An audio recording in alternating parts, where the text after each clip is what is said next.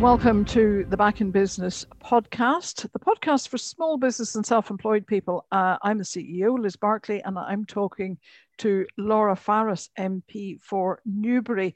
Laura co chairs the All Party Parliamentary Group on Women and Work. Now, Laura, I know you have a whole list of interests. So we're talking about uh, legal and constitutional affairs, the environment, ethics and sustainability in fashion but as this is International Women's Day, I would like to concentrate on women and work. Um, just, I suppose, to kick us off, could you give me an idea? I mean, obviously, we deal with the self employed and small businesses, but what's happening to those in Newbury, in your constituency?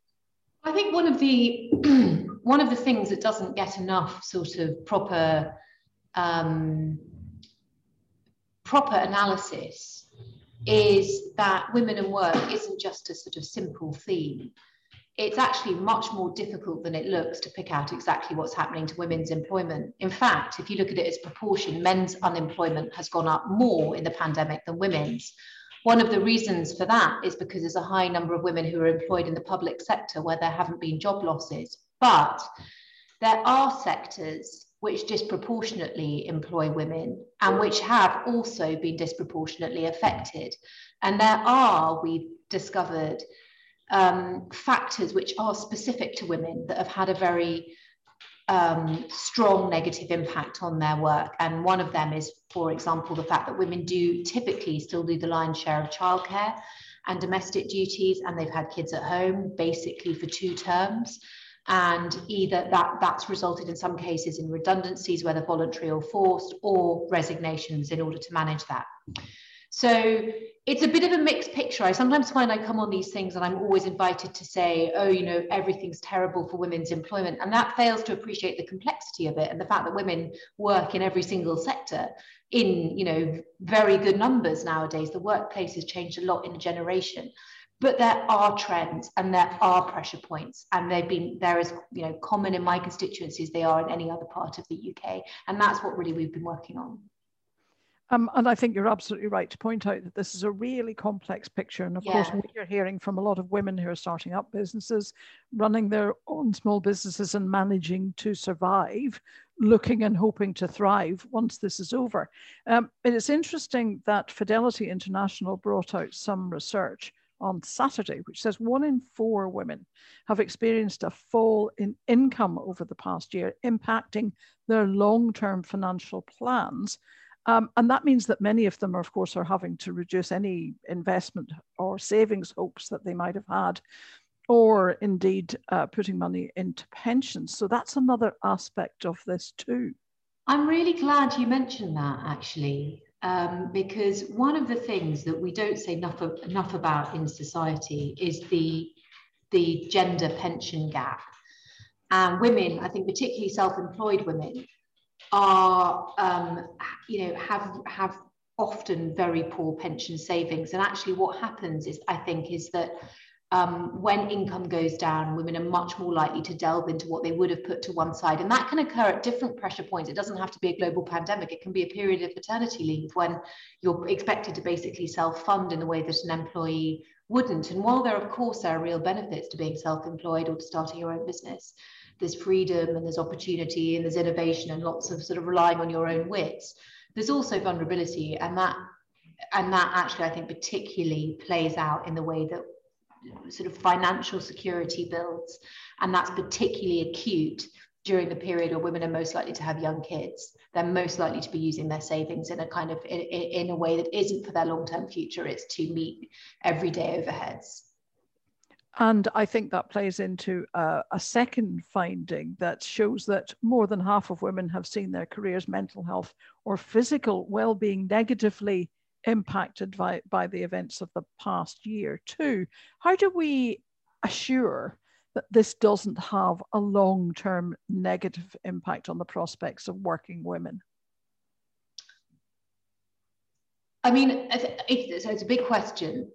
I, I, I think like, again, I the the issues that were ra- that were raised with me in my constituency that I thought were sort of particularly, I suppose, emotional, were the women who were trying to manage their jobs and, and educate their children. I've got two young kids. It is basically impossible.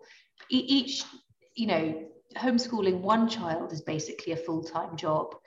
Um, doing more than one and having to report to your boss or to you know produce work is extraordinarily difficult and i think actually it's not even possible to do it without severely compromising the way you do all of that. You know a tiny bit of homeschooling and a little bit of work is the most you can manage and still that's very very stressful. I think those women have been under very very specific pressure. And um, I probably have concerned me the most. And, and, and, and the ones that emailed me, not only did they write very emotional emails, but they made me think immediately of the ones that weren't emailing me because they were too flat out with everything they were doing during the day. They didn't have time to contact their MP. So I, I kind of had in mind those emails represented many other voices when I received them. But to come back to your question, so I think that again the pressures on women are they don't they're not all the same. For some women having their kids go back to school is going to be a huge pressure release because they have been working from home. In other words their job still exists they're still required to do it and they will revert to their usual childcare arrangements and in time the trauma of having everybody at home will subside let's be realistic. There are other women and where it's more serious i think is, is where the job's gone altogether and I was, I have to say, very pleased by some of the financial um, support for the high street. I think it's called, um, the, well, it's the restart grants that were announced in the budget. Because the small businesses that I've spoken to, things like hairdressers, who've been closed for the bulk of the last 12 months. I know there have been periods when they've been open, but you know, it's been very erratic and they do employ, that's a good example of a business that does employ large numbers of women, you know, beauty, retail, hospitality, all of that has high numbers of women. And the reason why some of those businesses are like are completely on their knees now is that even though they could access the government support all the way through, they often went into the pandemic with things like existing loans that needed to be repaid, commercial rents that they were able to put off for a bit, but they'd still been accumulating and they had to be repaid. And so the fact that they can get up to £18,000 per premises, I think is going to be the difference between closing the doors permanently and staying afloat in my constituency anyway, for many of them. So I hope that that is going to provide something of a lifeline for women's employment, particularly given that the furlough scheme is extended till September, because all of those premises could open the door in the next six weeks or so. But the extension of the furlough takes into account that they'll have gradual consumer demand returning. Not everybody will be straining at the seams to get back out onto the high street. And so while they're rebuilding and managing their costs, they can manage their wage bill without having to go into redundancy. So I thought there were some levers in the kind of budget that were very good for women's employment. I wrote a bit about it at the time. Um, but I do, I think I do subscribe to probably quite a simple view that the best chance for women's sort of health and mental health is, is security of employment. I, I do think actually the trauma of, well, not trauma, but, you know, the stress of homeschooling will subside because it is uniquely difficult having, you know, you're meant to have school age kids home during the holidays, not all the time. And you're certainly not meant to be balancing everything else in your life. And I think that, you know, for some people, it really will, that will just melt away a bit, bit like it did after the first lockdown. Um, but my bigger concern is people who are going to find themselves permanently unemployed because we know how, that, I mean, that has a much more serious long term effect on people's mental health. Um, I think probably uh, social care is a special case in that there are lots of job opportunities in social care yeah. and a lot of women work already in social care. But what about the jobs in the new economic environment? Because when we come out like moles from this lockdown, the economy isn't going to look as it looked when we went into it. A lot of women, as you've pointed out already, work in hospitality, they work in the beauty sector, hairdressers, uh, and so on if a lot of those women lose their jobs, is there enough effort, do you think, or enough thinking around about skills training and support for those women to move into new sectors? I do think that's a very good question, Liz, actually. Um, because there's, there's two reasons why I think that's a good question. The government has put skills kind of front and center of the recovery package you probably heard back in, I don't know, the second half of last year about the Kickstart scheme, which was just mm. about young people. But in this budget, they were talking about there's going to be a £3,000 incentive for every business that takes on an apprentice, irrespective of the age of that apprentice. And they're also talking about flexible apprenticeships, where I think this is a sort of six or nine month scheme where people can do a short period with one employer and then move to another. So it gives them a chance to diversify their skill set. And I obviously all of that feeds into what your question is and is potentially a positive for people who do need to reskill and we also know that maintaining skills is an absolutely critical criteria of, of basically how likely you are to re-enter the labour market at some point in the future but i think one thing that has concerned me a bit is that when the big Build Back Better plans were announced by the Prime Minister last year, a lot of them were about things like house building, road building, infrastructure. And I know that the government only has kind of limited tools into how much it can kind of directly stimulate work and jobs, but all of those sectors are quite male. I mean, they're sort of heavy duty roles. And it is something actually through the Women in Work APPG that I have been raising that we must make sure that to the extent there is direct sort of stimulation of certain sectors to create jobs, that they're not just all a hard hat and a high vis vest jobs. And I do think that's a fair thing to, for you to raise. And I, I also am concerned that they are, uh, you know, we're we we're expecting businesses to go, small businesses to become more digital. We are thinking about technology, and all the businesses that we're talking to that are hugely optimistic uh, have been able to make that transition to a certain extent, or are already in that sector, and that sometimes isn't uh, a sector that we encourage enough women to go into. Oh, I think that's a really good point. I think I think the the I mean that there is work going on on that. That improvements have been made, but women in STEM and women in tech is you know I mean that that is a I can only really sort of probably echo others in in saying how important I think those drives are, but they are, and I think you know. I, I'm actually very optimistic, though, about the way that women, I think, will evolve into those workplaces. Because if you go back even a generation, it, you know, it would have been quite unlikely we'd have been having this conversation. There were far fewer women in politics, there were far fewer women in law or in journalism or in any of the things that we now think of as quite normal. So I don't think this is some sort of block where we're going to be for you know the next 20 years complaining the fact that women don't really do tech or STEM. A lot's going on and a lot a lot has changed in women's employment and will continue to do so.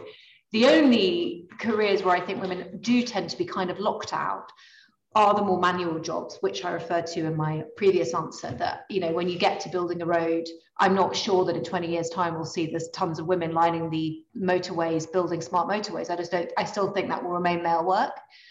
Um, but I think in, in tech and STEM, I agree we need to encourage more, we need to do more, but I think that the, all the progress is moving in the right direction on that all of that needs to start much much younger don't you yeah think? it does. But i think that you know i even see it my, my children are only at primary school and i see the way my, my eldest daughter is eight and knows basic coding.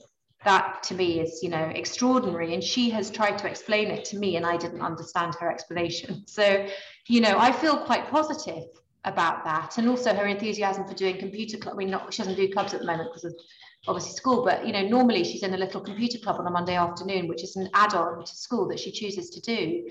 And that's just stuff that wasn't really around for eight-year-olds when I was young, and even probably, you know, even 20 years, 10, 15 years ago wouldn't have been. So I am confident having children at the beginning of their education that that effort, those efforts are being made.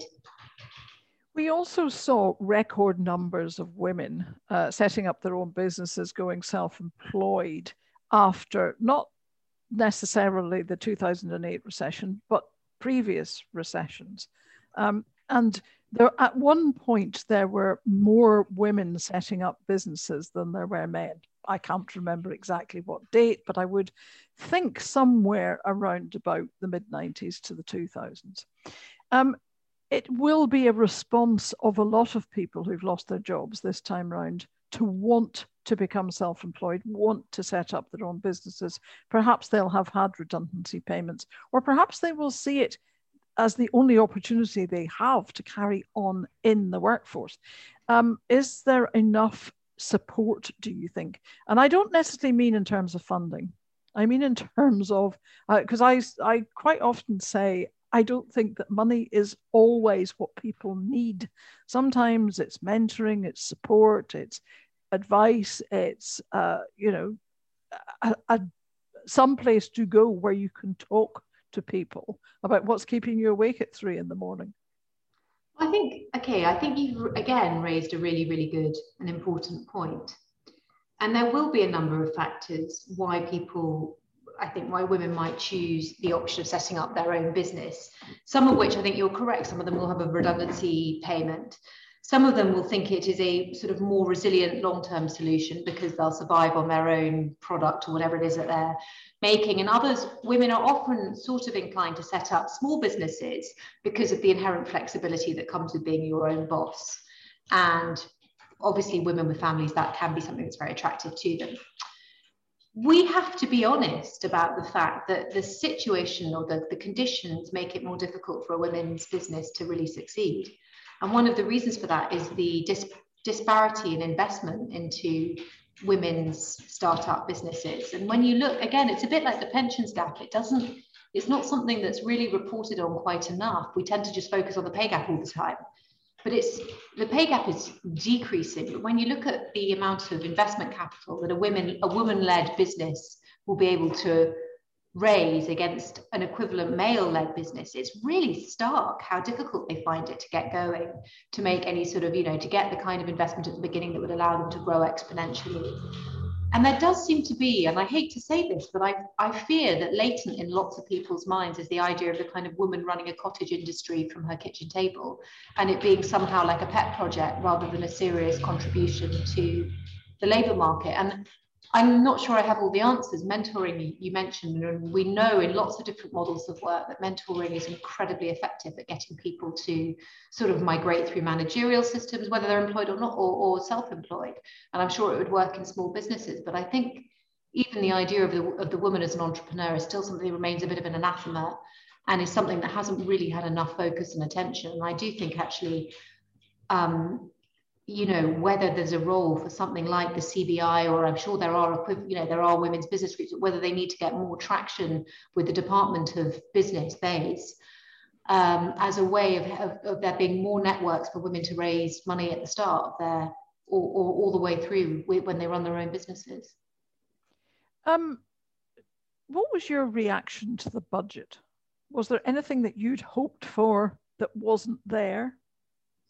In relation to the issue of women in the workplace. Yes. So I think I, I, probably am not kind of, you know, I'm not negative about the budget at all. I thought it was supportive to women in the workplace. And that's because I don't think the Treasury has all the answers on this. The work that we've done, and something I haven't mentioned yet, um, I don't think the Treasury, for example, can answer the issue of homeschooling and the pressures in the home. That's not a, that's not a question to Rishi Sunak. All he can do is give sectoral support. And I thought I talked about the restart grants and the support for the high street a lot of those sectors do employ disproportionate numbers of women. Those that money, which is in the form of a grant rather than a loan, obviously massively important distinction, I think is a difference, as I said, between survival and not surviving. And there are jobs that depend on that. So from that point of view, from the sectoral point of view, I thought he did what he could. I thought he was generous, actually. The other thing, though, which is again not Treasury, it's BEIS, is around where, where I think we have seen some worrying trends in women's unemployment um, is around the employment status that the woman had going into the pandemic. So people who were either doing things that had zero hours contracts, they were part-time workers, they were an agency worker.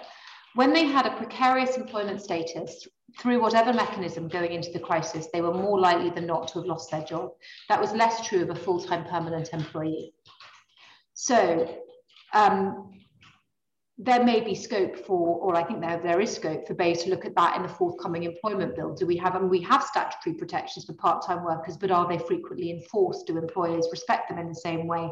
I think there are issues around employment law in the first place that should build more resilience around people who take on different kinds of employment status, but it's not really something that the, you know, that's not a, again, it's not a question for the Chancellor and it's not something I was expecting to see dealt with in the budget. And it's not something I have to say that the All Women at Work APPG has probably got all the answers on yet. I think we've identified the problem without fully understanding where the solution lies. And I hope you'll understand, Liz, that, and I know I, I co-chair it with Jess Phillips, I think she would agree with me on this. This, you know, we're sort of, in a way, we're at the beginning of our inquiry because we're still in the crisis. So we're looking at the first trends and we don't have all the answers, but we are beginning to spot things. And I think we are, you know, I, I'm not going to try to credit us for too much, but I think we have been in some ways ahead of the curve in seeing, as I said at the beginning, it's not just all one note, all one theme Um, and it's particularly important, you know, to, to acknowledge that because a lot of women work in the public sector, there has been a huge ring fenced area of women's employment where the jobs haven't been lost. Um, you know, I have to acknowledge that because I'm often invited to say, oh, it's been a disaster for women's employment, not in every sector. No, and I appreciate that. Um, but from the work that you are doing, um, what do you think the you know the horizon scanning that you're doing? Where are the next big issues? Um, well, the next big issue really is the next big moment actually will come in September when all forms of government support come to an end. And that will be the moment that the tide goes out on the British labour market full stop. And it will become clear what the extent of redundancies is, which sectors have not made it back onto their feet, um, which sectors are never going to make it back onto their feet because we'll know by then whether the vaccine program has basically worked and whether it can control the new variants or whether we're being deluged or whether we're going to permanently adapt our way of life. So I think you know those questions remain unanswered. But I, th- I think it is probably true to say that while the income support schemes remain in place, and don't forget they they support 13 million British workers, either the furlough or the self employed income support scheme. It's not possible to properly diagnose the extent of unemployment because, because some of it is being sustained that may not be there by the end of 2021. Yes, um, and we absolutely agree with that. We've been yeah. saying that right since the beginning. Until we see the shutters come off, we won't know yeah. what is behind that. One thing um, I can say, just to sort of on that note, I mean, I look down my own high street and I look at the town centre and like where my office is. There are shops, retail, beauty um, premises that have closed. You know, there's newspaper in the windows. Definitely not all. Definitely a minority. Definitely a minority. Um, but the reason why I think the offering in the budget was generous to those kinds of premises, I think beauty, personal care, it gets called, but that means the beauty services, is in recognition of the fact that that is a sector that's been particularly hard hit. And if they hadn't had a big cash injection in the budget, I think that could have been very, very serious. And I can't say for sure because I don't know the personal financial, the specific financial circumstances of each business but some of those may continue to go, you know, of course. And as I say, I'm aware of businesses up and down this high street. There's a few that are, you know, have have gone in um, in the course of the last sort of eight months. Yeah. There have also been an astonishing number opening up, um, you know, and I think a lot of people have grasped this as an opportunity as well. And confidence is beginning to build from what we can hear. Businesses are telling us that they are more confident. What they've always longed for is some certainty. Um, and so it may be that the furlough scheme lasting for another five months will give them, to a certain extent, some of that certainty. But the theme for this year's International Women's Day is choose to challenge.